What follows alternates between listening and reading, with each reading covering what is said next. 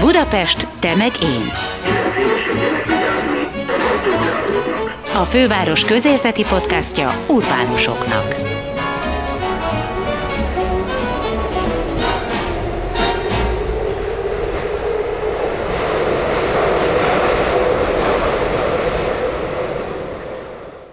Sziasztok! Köszöntelek benneteket Gellért Gábor kollégám nevében is. Én Veres Dóra vagyok.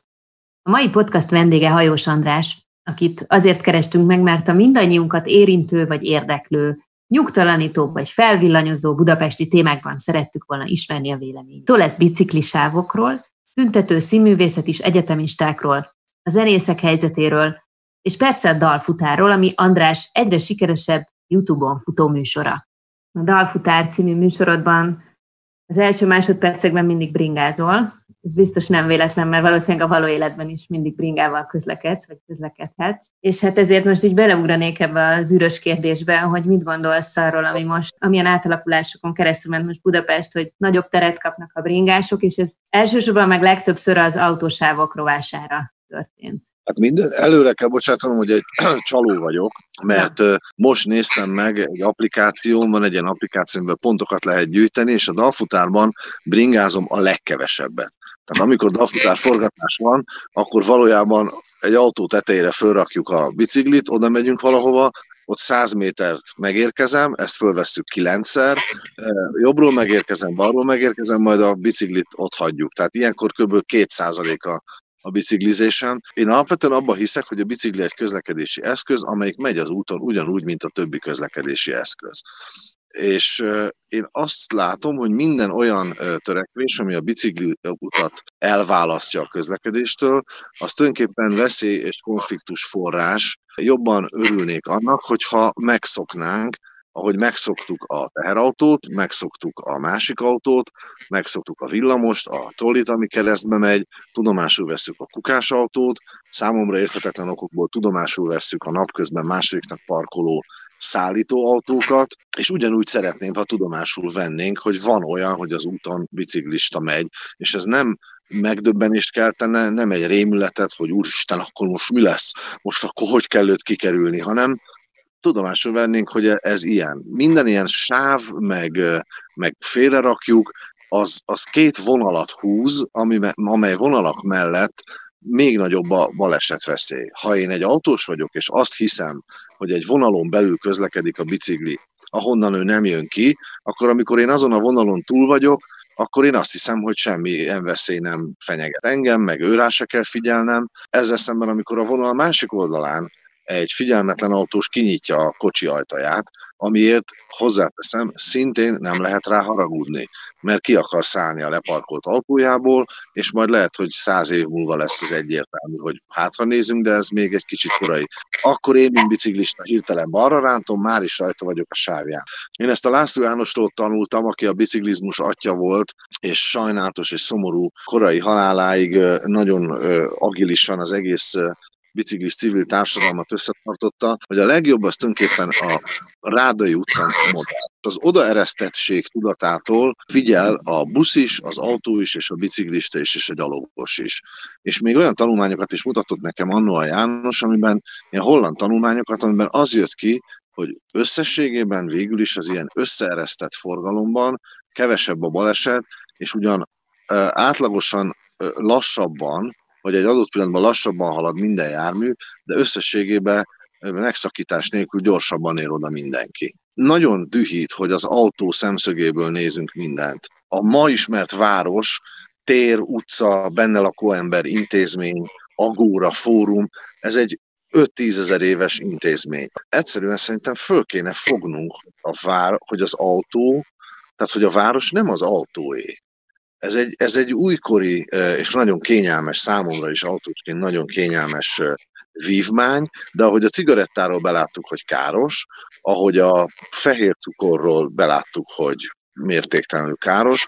Ugye egyszerűen tudomásul kell venni, hogy lejárt ez a 1950-től beindult folyamat, hogy, hogy mindent autónak rendelünk alá, miközben tanulmányok vannak arról, hogy a levegőben szálló pici részecskék mit csinálnak a gyerekeinkkel, az időseinkkel, a tüdőbetegekkel, hogy a zaj, hogy a stressz.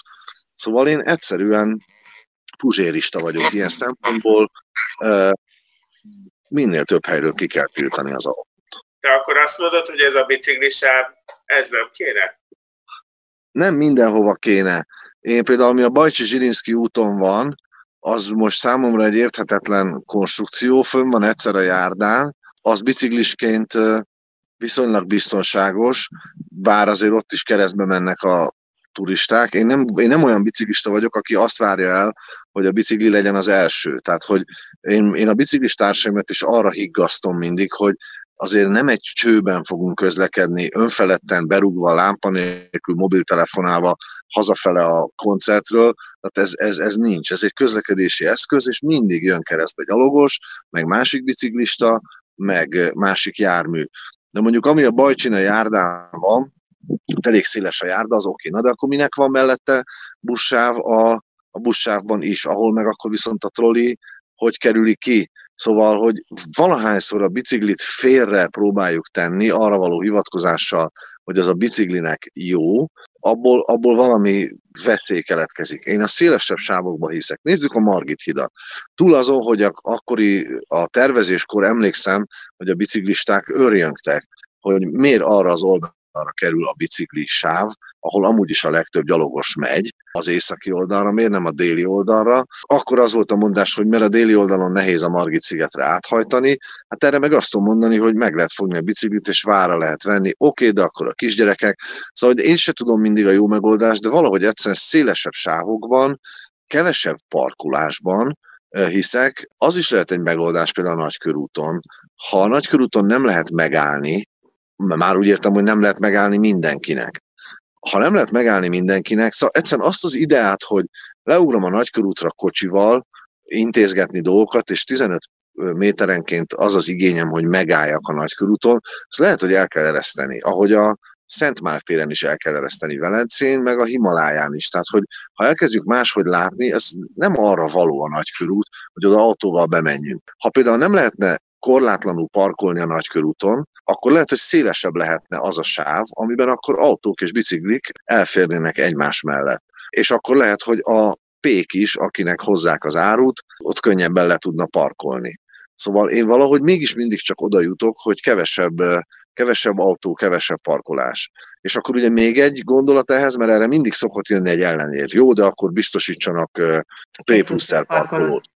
Szerintem nem ez a sorrend, ha bemegyek egy étterembe, és nincsen hely, akkor nem ülök le Tóth Emilné ölébe, aki bablevest eszik, mondvá, hogy hát én is ide akartam jönni és bablevest enni, sajnálom, akkor biztosítsanak több széket, hanem az étterembe, akkor nem megyek, mert azt mondom, hogy nincs hely. Miért nem lehet a városra azt mondani, hogy nem megyek oda autóval, mert nincs hely, azért nincs hely, mert emberek kávézóban ülnek, mert gyerekeket kipufogó magasságában tolnak, mert 130 centi magasságában gyerekek sétálnak, és ezt el kéne fogadni annak a képnek, hogy nincs hely. Oda tehát én nem mehetek be autóval, hogy tovább fokozzam az ilyen agresszív hasonlatrendszeremet. Nem tudom például, hogy egy kedves falu, vidéki kisfalu oldalsó utcájába, ha nekem ott támadna dolgom, behajthatnánk-e 15 ezeren autóval naponta mert, mert ott van kedvünk menni. Szóval én ezt a fajta szemléletváltást sokkal hasznosabbnak látnám, mint különböző bicikliutakat felfesteni, hát arról nem is beszélve, hogy amikor a bicikliút felfestés pedig abban merül ki, mint például a törökvészi úton, ahol ember nem tud felbiciklizni, tehát még a legtapasztaltabb futárokat is megkérdezem, akkor azt mondják, hogy hát igen, az az utolsó címe aznap, hogyha oda kell menni, és oda fel van festve, és be van, ki van pipálva, hogy akkor mi 640 milliót elköltöttünk az EU támogatásból bicikliútra, és beleírhatjuk az önkormányzati kiadványba, hogy mennyi bicikliutat létesítettünk. Hát ez meg aztán a hülyeség csúcsa. De nem a kérdésre válaszolsz, én arra jöttem rá, hanem elmondod, amit gondolsz. Te mondjuk egy tapasztalt biciklista vagy, de nagyon sokan nem tapasztaltak, és nem vagyok benne biztos, hogy a magyar közlekedési kultúra jelenleg olyan szinten van, hogy odafigyelnének a biciklistákra, a biciklisták oda tudnának figyelni az autósokra, tehát lehet, hogy még ezen a szinten nem tartunk. Te úgy gondolod, hogy ebbe kéne ezt vállalni? Szerintem egyre jobb a helyzet. Én évről évre tapasztalom, autósként is, mert én autós is vagyok közben, mint szerintem nagyon sok biciklista.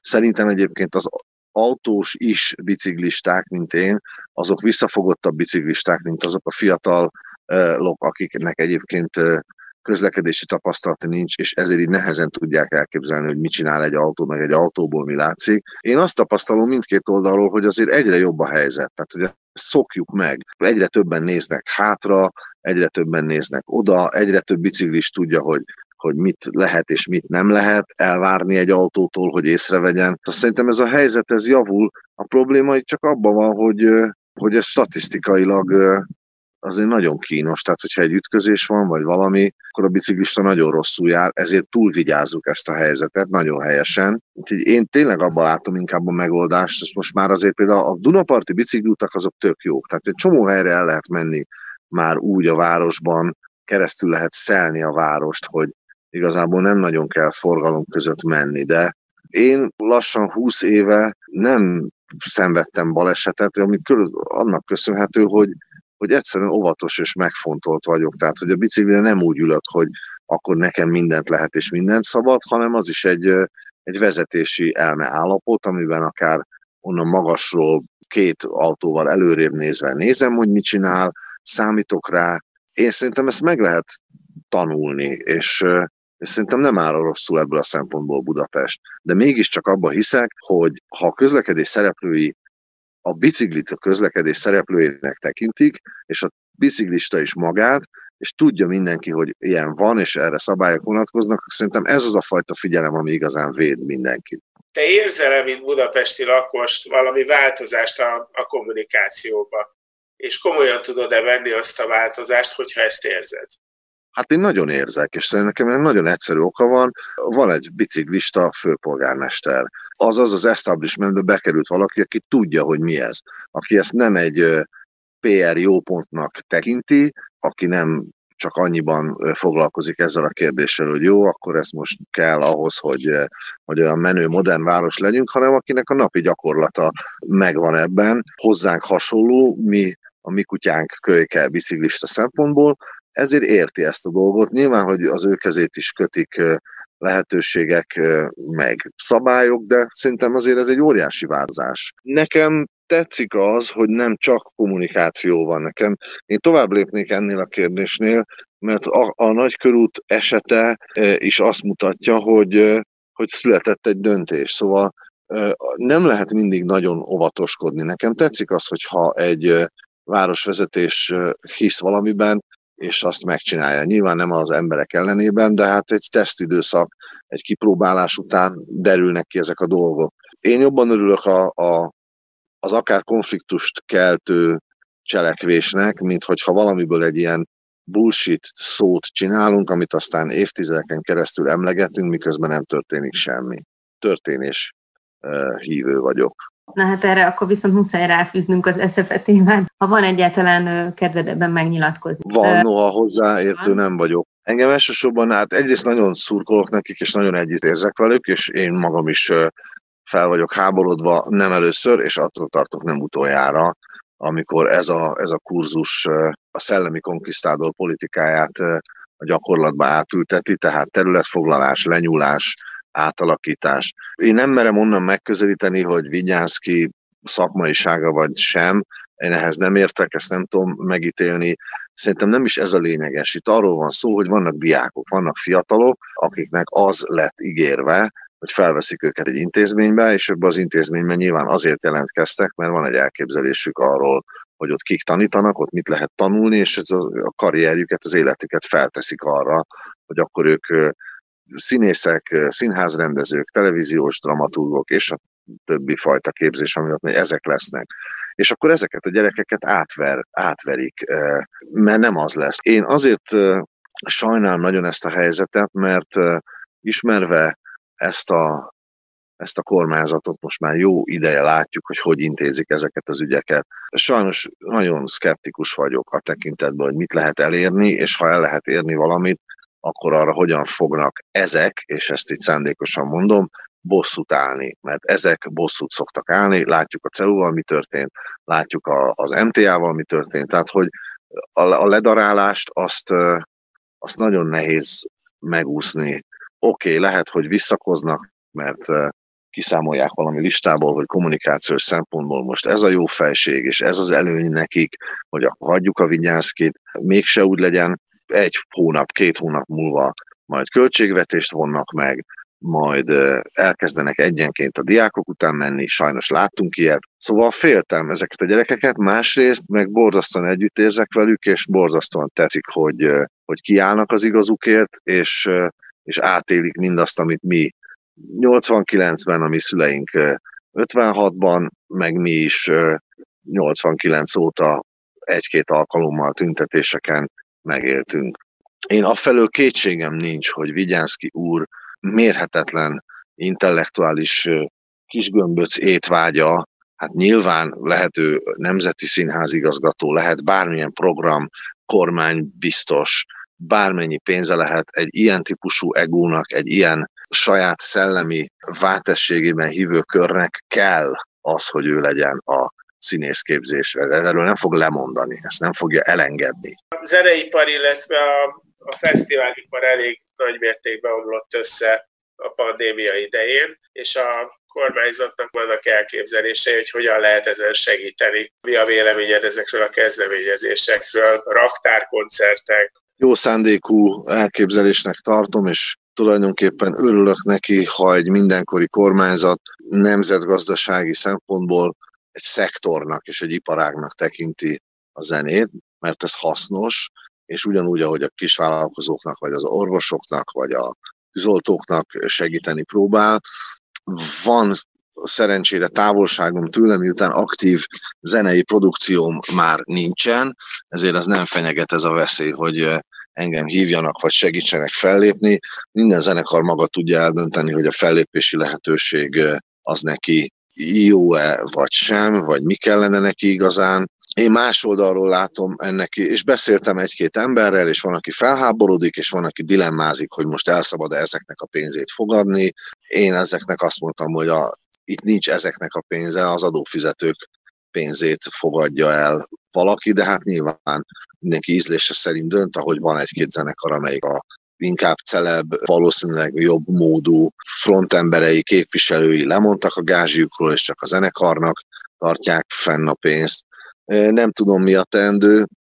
Hallok azért szörnyű budapesti plegykákat arra vonatkozóan, hogy abból a 6 milliárd vagy 5 milliárd forintból mi mire megy. Ezekkel igyekszem nem foglalkozni. Ez egy egyszeri segítség, és én nem ebben hiszek igazi megoldásnak. Amúgy is a pandémiától függetlenül egy állandó kínlódás ez, a, ez az interneten eljutunk a közönséghez, de akkor ingyen kell lennünk, de akkor hol kérünk pénzt. A mi zenekarunk az Emilul, ez még az a generáció volt, akiket először a internetes letöltés roppantott meg, tehát a mi idoljaink még eladtak egy millió bakelitet, ha befutottak, mi szerintünk legalább annyira befutottunk, mint ők, aztán eladtunk 30 ezer CD-t. Ma már a 30 ezer CD eladása is egy ilyen úristen, micsoda aranykor volt, és így azóta figyelem ezt, és egyre inkább hiszek abban, hogy a közönségnek kéne leginkább terméknek tekinteni valamit, amit egy zenekar csinál, és azért fizetni.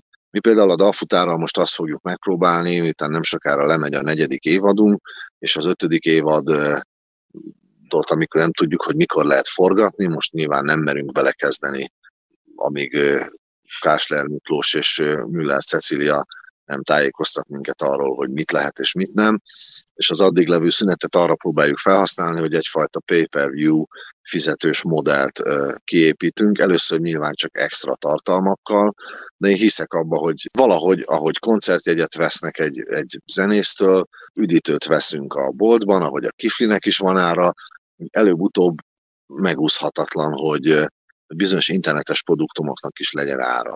Ma az van, hogy videoklipet ki kell rakni ingyen, mert a videokliptől jönnek a koncertre.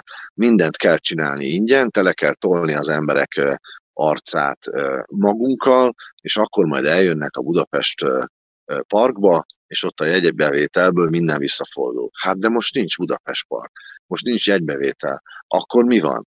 Azt én értem, hogy olyan nincsen, hogy megjelent Lacika új klipje, küldjél 100 forintot és megnézheted. Nem így működik, mert mi van, ha nekem nem tetszik? De valamiért előbb-utóbb el kell kezdeni pénzt kérni, különben öntökön szúrás, mert a pandémia alatt, vagy a járvány, vagy a karantén alatt kanapéról, telefonon közvetített koncertek, meg nem az a minőség, meg nem az, amiért, az nem az a játék, amiért koncertre mennénk.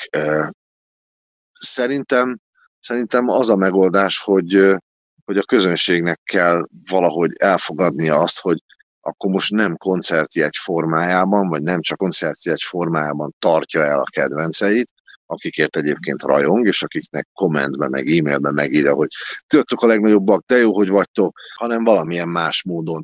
Az előadói szférának pedig produktumokat kell letenni az asztalra, mert elnézést kérek minden kollégámtól, az, hogy leül a kanapéjára, és egy szál gitárral egy telefonos hang rendszeren keresztül eljátsza korábbi dalait, ezért nem lehet pénzt kérni. Azt mondod, hogy 100 forintot nem adok egy klipért, de hát miért? A kifli biztos, hogy finom, amit megvettem. De mégis kifizetem előre. Hát, ha valaki tud, azért vannak a neten erre példák. Ott vannak az ilyen tiny desk típusú koncertek, azok azért rendesen meg vannak világítva, rendes hanggal föl vannak vé, azok se ördöngősségek, tehát én nem azt mondom, hogy sok milliós klipet kell forgatni, de van egy-két olyan szereplője a magyar szcénának, és a saját közönsége felé, azt megteheti valaki. Szerintem már rég megtehetné. A Majkának is mondtam telefonba, de azt mondja, hogy hát ezt nem lehet megpróbálni. Neki van pont egy olyan rajongó tábora, aki pont szereti annyira, ismeri annyira, bízik annyira abban a minőségben, amit számára, amit közönség számára a Peti rendszeresen nyújt, hogyha holnap azt mondaná a Peti, hogy gyerekek, ak- akkor van klippem, nyilvánvalóan, miután jegybevételem nincs, miután a saját magánvagyonomból, tehát az nem, az nem zenekarosdi, hogy csak annak legyen klipje, aki már annyira megszedte magát, hogy ezt a hobbiát, hogy két-három millióért forgat egy klippet, megteheti. Akkor van klippem, hogyha megveszitek. Televíziót is, amikor este bekapcsoljuk, azért fizettünk és nem tudjuk, És nem biztos, hogy jó az adás. És igen. elnézést, amikor a, amikor a színházba ki van írva, hogy Shakespeare Otello, akkor, akkor se tudjuk, hogy aznap este pont mit fogunk kapni. Tudjuk, hogy ki a színész, meg számítunk valamire, elmegyünk, fizetünk, és amikor kijövünk, akkor azt mondjuk, hogy hú, ez jó volt, vagy hú, ez nem volt jó. És persze rengeteg igazságtalanság fog történni, mert igen, a kicsik akkor most nekik honnan legyen pénze, akiket nem ismernek, de azt viszont meg sajnos nagyon kegyetlen el kell mondanom, hogy azt, hogy biztos megélhetés, nyugdíjas állás, és kikövezett Erzsébet kártya és közlekedési hozzájárulás, azt nem popiparnak hívják. Azt, hogy valaki zenél, nem tekinti a társadalom munkának, és nem veszi meg a produktumot. És ennyi. Ez a pénz hiányzik belőle. Az emberek megszokták, hogy az internetes tartalmakért nem fizetnek. Lassan azt is kezdik megszokni, hogy leginkább ez, ez vidéken már igaz, hogy koncertekért se fizetnek, mert megveszi az önkormányzat, és falunapokon meg, meg események. Jó, és akkor most mondjam azt neked, hogy a rómaiak meg megszokták, hogy ón vezetéken keresztül kapják a vizet, e, és aztán csodálkoztak, hogy a lakosság 70%-a 35 és 40 éves kora körül mérgezésben meghal, és évszázadokkal később derült ki, hogy az ón az mérgező. Lehet megszokni, a dinoszauruszok pedig megszokták, hogy övék a föld, és utána egyszer csak kihaltak. Tehát, hogy én értem ezt a megszokást, de akkor, és lehet erre azt mondani, hogy ez már csak ilyen, csak akkor aki megszokásból néz erre a kérdésre, az gondolkozzon el, hogy van-e joga viszont akkor nyígni. Ön már milyen ciki, hogy már tele van hirdetéssel ez a klip. Miért kell annak az autónak benne lennie? Jaj, miért kell már ennek állandóan egy Coca-Cola a kezébe? Hanyatszor látom már klipbe az Adidas cipőt? Miért influencerkedik? Miért megy el abba a szar tévéműsorba? Azzal, hogy nem fizetünk a zenészeinknek, celeb és influencer létre kényszerítjük a saját kedvenceinket, akiktől aztán megundorodunk, hogy miért celebkednek és influencerkednek. Hogy lehet, hogy a Pressernek nem kellett soha, meg a Zoránnak, meg a, az Omegának? Hogy lehet, hogy nekik elég volt egy ugyanekkora országban egyszerűen csak fellépni Nyíregyházától Zalaegerszegi? Ez, ez, ez már egyszer volt, ezt meg lehetne megint csinálni csak fizetni kell érte. És én tudom, hogy sok mindenért fizetünk, de hát akkor meg uh, hadd legyek most én egy kicsit vigyázki, és hadd mondjam azt, és hadd öblögessek nemzeti húrokon, hogy akkor most szeretjük a saját magyar kultúránkat, a magyar zenészeinket, a magyar dalszövegeiket, a dalokat, amik nekünk szólnak, vagy nem, mert ha szeretjük, akkor, akkor azt el kell tartani. Ahogy a foci meccsre is ki kell menni, és azt kell ordítani, hogy hajrá magyarok sokan, akkor a zenészeket is el kell tartani, és hogyha nem lehet koncertjegy formájába, akkor máshogy. Áttérünk a dalfutára? Kicsit most már mindenhova beszóltam, és ellenszenves dolgokat mondtam mindenről, és most ekkor kirakom az asztalra a dalfutárt, amikor mindenki, amikor mindenki utál, akkor jöhessen azt, hogy na, akkor ezt Csináltam egy remek műsort. Nem, hát azért ti is küzdötök, mert hogy azt mondod, hogy az internet, ugye, internet népe nem fizet semmiért, és hogy ingyen tartalmakat szeret te ugye nagyot ugrottál, amikor a, a kereskedelmi tévéből a YouTube-ra vitted ki a dalfutárt. Most már a, a második évadot fejezitek be ott, ugye? A YouTube-on már, várjál, a tévében volt egy, kettő, a YouTube-on a harmadikat fejezzük be. Na jó, hát szóval, hogy akkor el tudod mondani, hogy hármat csináltál itt, és egyet pedig a, a klasszikus módon a, a televízióban, hogy, hogy, hogy mennyivel több meló ez az egész internetre rakni, mert hogy egyébként te egy teljesen pepec, tévéműsorhoz ragaszkodsz azóta is, tehát nem a klasszikus, így mozog, úgy mozog a mobil kamera, hanem szerintem úgy forgattok, mintha tévéműsornak. Abszolút, egy tévés tábbal. Ez egy tévéműsor. Ez egy tévéműsor az interneten, még csak azt sem mondanám, hogy egy YouTube-os műsor, és most már azt sem mondanám, hogy tévéműsor, mert már kétszer olyan hosszúak vagyunk. Egy kereskedelmi tévé programingjába azért 35 percnél, 35-40 percnél tovább brékkel nem nagyon férbe, tehát 20-20 perces első-második résszel indult az első évadunk is, és, és most már mi néha 50 percnél tartunk, mert fölvettünk egy tudatosan kísérletezve és szándékunk szerint egy kicsit dokumentaristább, egy kicsit európai, meg a magyar lélekhez közelebb álló, mély lelkizős, hosszabb beszélgetős formátumot, amit igyekszünk képileg megtámasztani. Ugye a Jeli Andris producertársam, aki egyben rendezője is az egésznek hozta be azt, hogy oké, okay, lehetünk hosszabbak, de akkor nagyon szép képek, akkor egy filmes gondolkodással kell működnünk, mert rángatott mobiltelefonnal azért nem lehet kibírni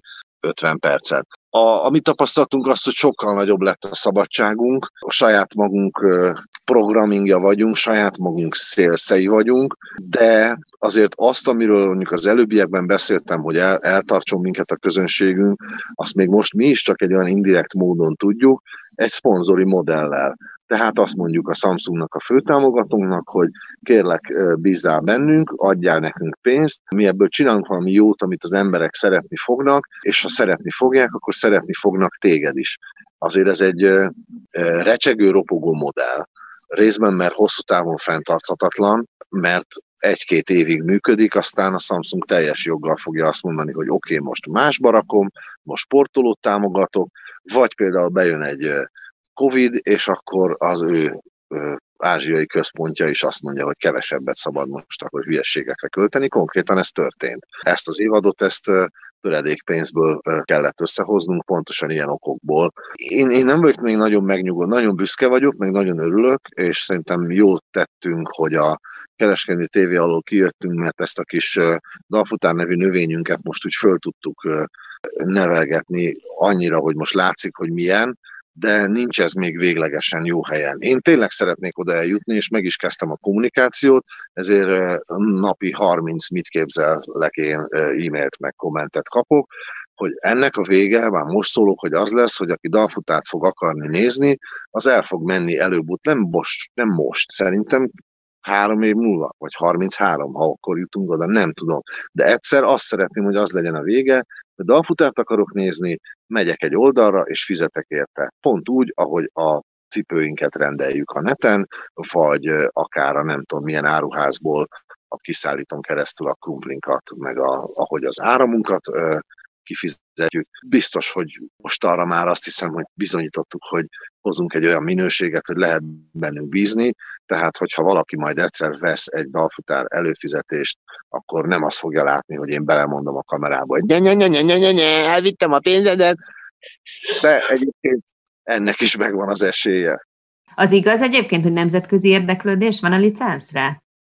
Van, és ez éppen zajlik, egy ilyen folyamat zajlik európai szinten is, és zajlik amerikai szinten is, annyira medvebőre, hogy, hogy, hogy nem beszéljünk egyáltalán erről. erről beszélni. Majd, ha megtörténik, akkor én leszek az első, aki gólyalábon rik, rikácsolva fog a nagykörúton járni, és azt fogom ordítozni, hogy az első magyar formátum, amit megvettek nemzetközileg mi vagyunk. Szerintem ez nagyon-nagyon sokat segít abban, hogy a közönség kicsit belelásson abban, hogy tulajdonképpen mi, milyen meló, milyen munka van egy ilyen dal születés mögött, mert hogy naivan azt képzeljük, hogy az ember beül a zongorája vagy a gitárja mögé elé, és egy este ír valamit, amit másnap előad, és tulajdonképpen ennyi benne a munka, és közben a, te most itt azt mutatod meg, hogy ebben hány ember, hányféle kompromisszumára van szükség, és kreativitására emellett, és hogy, és hogy egyébként vérverejtés. Hát még csak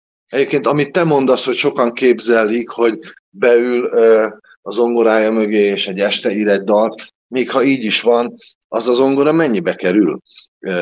Az ugyanannyiba kerül, mint annak az amerikai sztárnak az zongorája. Nincsen magyar Stanway olcsóbban, és, és az az este mennyibe kerül? Ki az, aki mikor hazamegy este, akkor még neki áll dolgozni. Ja, mondjuk sokan. Ja, most, most ny- nyerd le előbb. Megkaptam egy csokit, annyira, annyira ellapultam. Annyira kell az endorfin.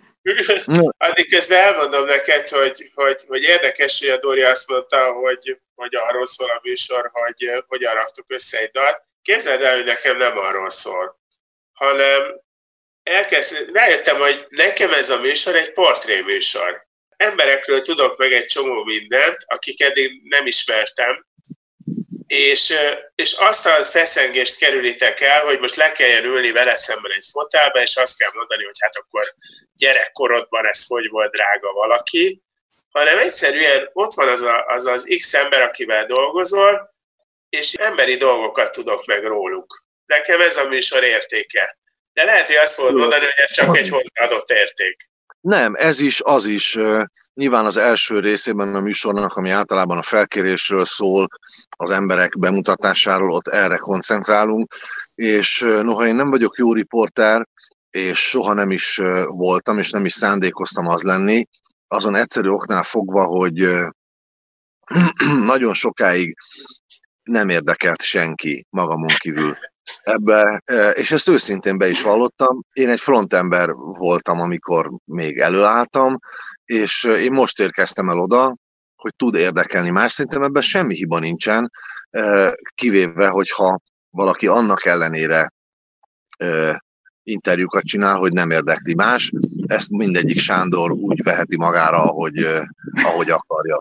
De hogy én addig is próbálkoztam ezzel, én, én most értem meg arra, hogy, hogy jól érzem magam hátul, és most vagyok annyira lenyugodva, és rendelkezem annyi tapasztalattal, hogy amikor egy 20 éves zenésszel beszélgetek, akkor nem ez egyébként szerintem tök természetes féltékenység, vagy dudásság ugyanabban a csárdában, vagy versengés, vagy irigykedés, vagy rajongás, vagy valamit akarás ö, ö, rostéja hullik a szememre, hanem egy bátyi, atyai értés van rajtam. És azt hiszem, hogy jól tudom őket érteni, amikor mesélnek arról, hogy mi van velük, mert sok mindenem magam is keresztül mentem, amikor én nekem volt zenekarom, amikor én csináltam ezt, amikor én voltam örjöngő és magára figyelő ego, vagy, vagy csak a dalaiba belebújó éjszakai alkotó, és azt hiszem, hogy ezért alkalmas vagyok arra, hogy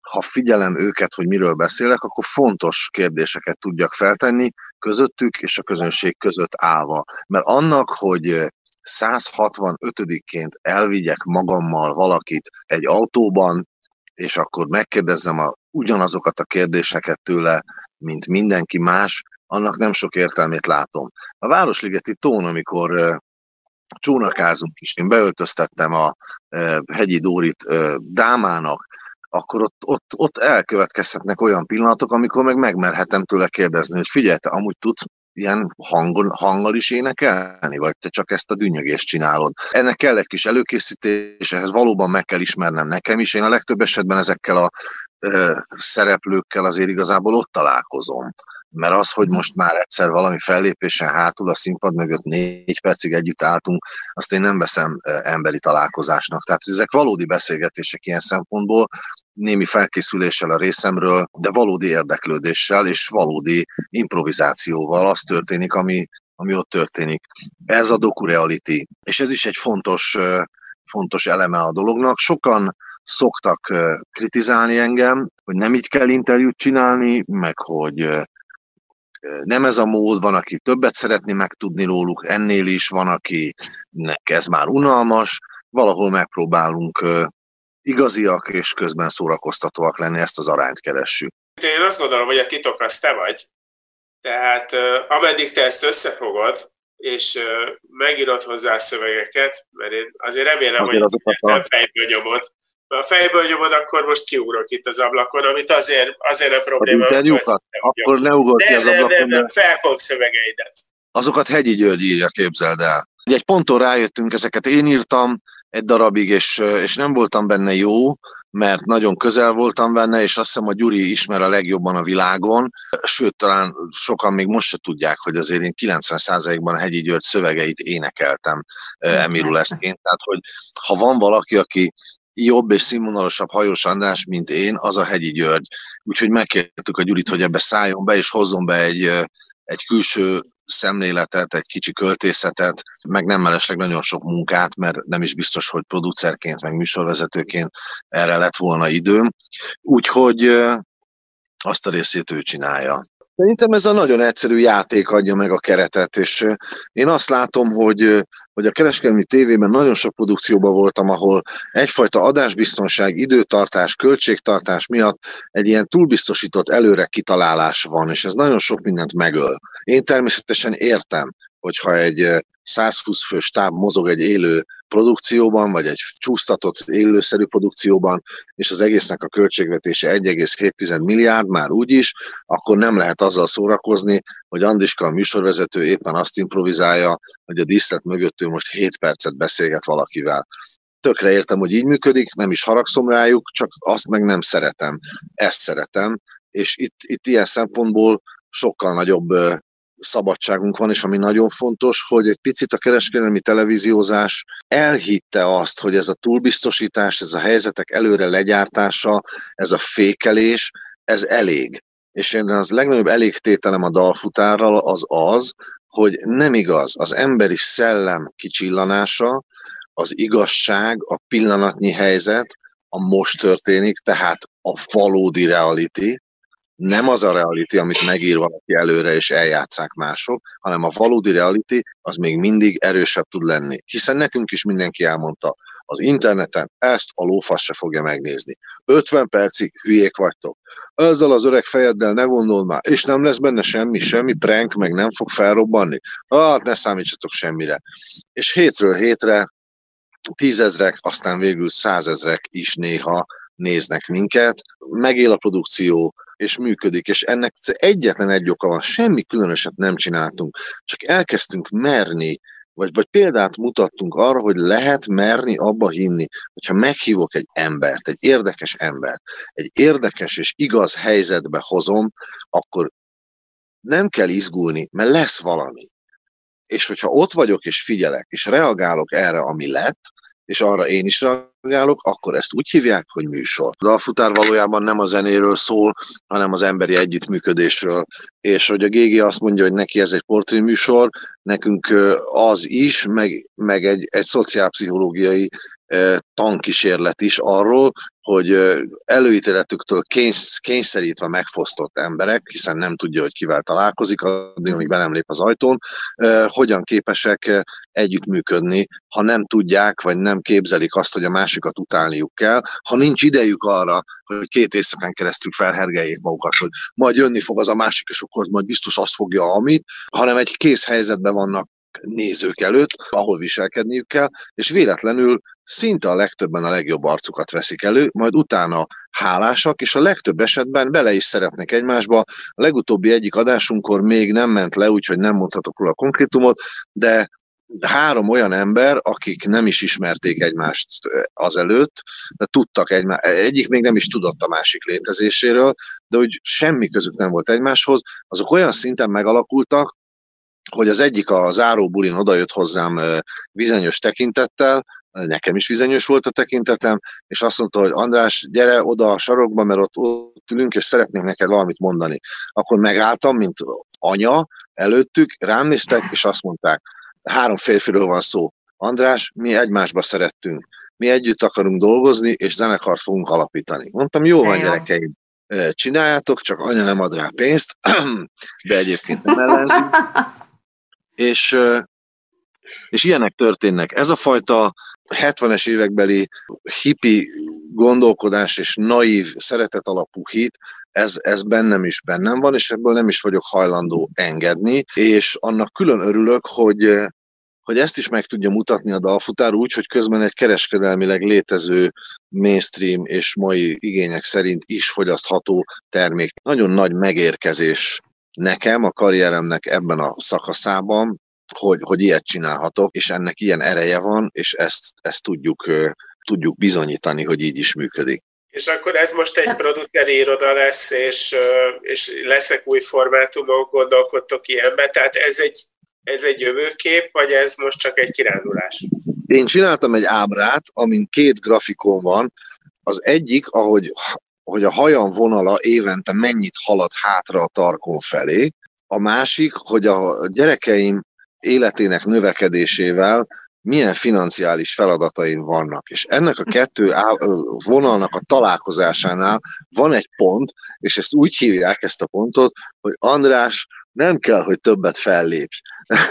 ezt, a pontot, ezt a pontot várom, és igen, az e felé vezető út, nem, nem tudok annál nevetségesebbet, egyben persze gyönyörűen felemelőt is találni. Én nem az vagyok, aki bírnám, és akinek jól állna az, hogy még 74 évesen is álljak a színpadon, és azt énekeljem, hogy Zazi az ágyban. Azt hiszem, az én utam az inkább az lesz, hogy szépen ki fogok blőröződni ebből a látszásiparból, és, és átvezérelem magamat a csinálásiparba. Tehát igen, produceri iroda vagyunk nem sokára Jeli Andrissal, saját magunknak is vannak már további mindig is voltak egyéb ötleteink, amiket meg szeretnénk csinálni.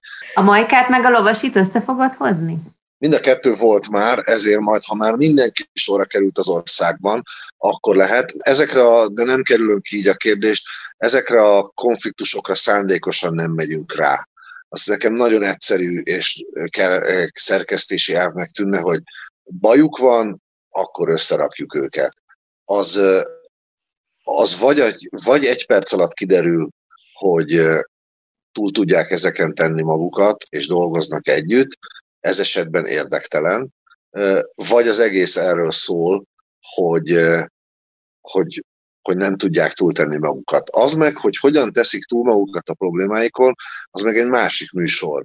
Arra hívja meg őket a Csernus vagy a Szilinóri, mi nem erre megyünk rá. Úgyhogy az ilyen típusú konfliktusokat, vagy direkt nagyon szeret. Értem, hogy ez benne van a, a kereskedelmiségben, és például azok az amerikai producerek, akikkel tárgyalunk, és akik kérdezik, hogy, hogy mi, milyen, milyen lehet még ez a műsor, hanem ilyen, amilyen itt Európában, Magyarországon. Azoknak ezeket mind elmondjuk, hogy mi azért persze tisztában vagyunk azzal, hogy egy másik piacon, egy más kultúrájú nézőközönség előtt működhet a prank, működhetnek a bulvár utalások, működhetnek a Jé, a saját feleségét hívtuk hozzá, működhettek a két rapper között zajlik, nem tudom, a, a disz, meg a biff háború, és akkor, akkor just is őket, vagy valaki egy hot topicba van, vagy valaki kijött a börtönből, tehát ezt, de, de mi úgy érezzük, hogy minket kettőnket, a Jeli Andrist, meg engem, meg azt a szerkesztőséget és szellemi kört, aki még körülöttünk van, ez nem érdekli. Én nem akarok ilyenben részt venni, mert tudom, hogy van ilyen, csak mi nem ebben az irányba megyünk. Meg mondjuk nem is nagyon tudná szerintem az ő köztük lévő konfliktusban bármelyik őjük pártjára állni. Tudnék, van véleményem ez ügyben, és noha a Majka a közelebbi barátom, itt a lovasival értek egyet, de egyik őjükkel sem vagyok olyan viszonyban, hogy ilyen dolgokat feltétlenül megbeszéljek velük, vagy nem, nem erről szól. Ezek, én, én igyekszem már személyesen ezen túl lenni.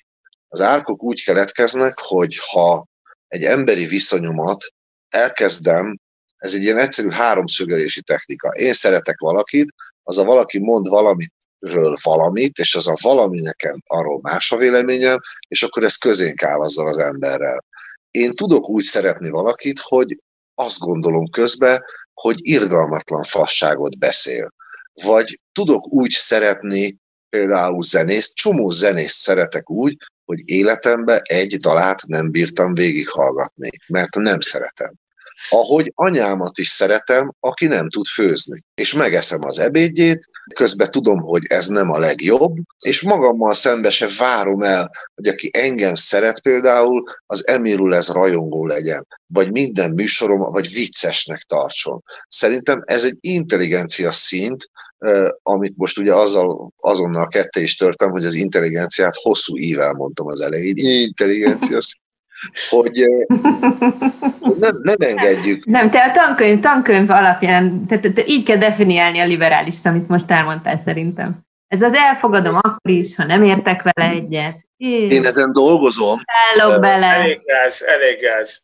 Azért a barátnőm a megmondhatója, hogy tudok közparkban elhelyezett növényzetet rugdosni, és azt hogy azt nem azt meg, és erre meg elmennek az emberek erre a szarra.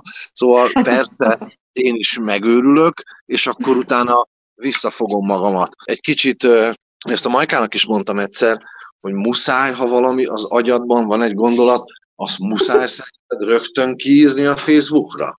Nem lehet például aludni rá egyet, meg azt gondolni, hogy egyfelől, másfelől, de közben meg máshonnan nézve nagyon helyes, hogy a Majka és a Lovasi vitatkozik a neten, mert nekünk közszereplőknek, vagy ilyen közismerteknek ez is a feladatunk, hogy elővitatkozók legyünk, és, és képviseljünk egyik oldalt, másik oldalt. Ez egy tanulságos vita, ami most mondjuk épp ebbe az ügybe zajlik, és az emberek pedig ezt a műsor folyamot nézzék. És ilyen értelemben ez egy, ez egy vita műsor, hogy Facebook, meg internet, meg ami még ehhez járul, én ezt nem tartom olyan tragédiának. Részemről nem nyagatlak tovább. Sokan segítettétek a má, mával elkezdeni tervezett fogyókurámat. Miatt egyáltalán, egyáltalán nem mentem el a boltba, és nincs itthon semmi. De most tettél csokit. Hát már csokit, mert ettem egy körtét is, de ez így hülyeség, tehát most inkább el, elbiciklizem valahova táplálékért rájöttem, hogy ha már így van, akkor, akkor egy csomó ugyanilyen hasonló műsor lehetőségetek van. Például csinálhatátok színházi casting műsort is, ahol a Rómeó egy nemzeti hős, a Júlia egy libernyák. Elhiszed, hogy ott van, a, ott van az írományok között? Ez volt a Budapest Tömegén podcast, melyet Budapest városarculati cégének megbízásából a Kinopolis Kft. készített. Ha tetszett, kövessétek az énbudapesten.hu oldalt és Facebook oldalt, és figyeljétek a további Budapest Tömegén adásainkat, illetve köszönjük, ha ellátogattok a Kinopolis Budapest Facebook oldalára is, és meghallgatjátok, megnézitek más munkáinkat is. Gellért Gábor műsorvezetőtársam és Máj Tamás hangmérnök kollégám nevében is búcsúzom, Veres Dórát hallottátok.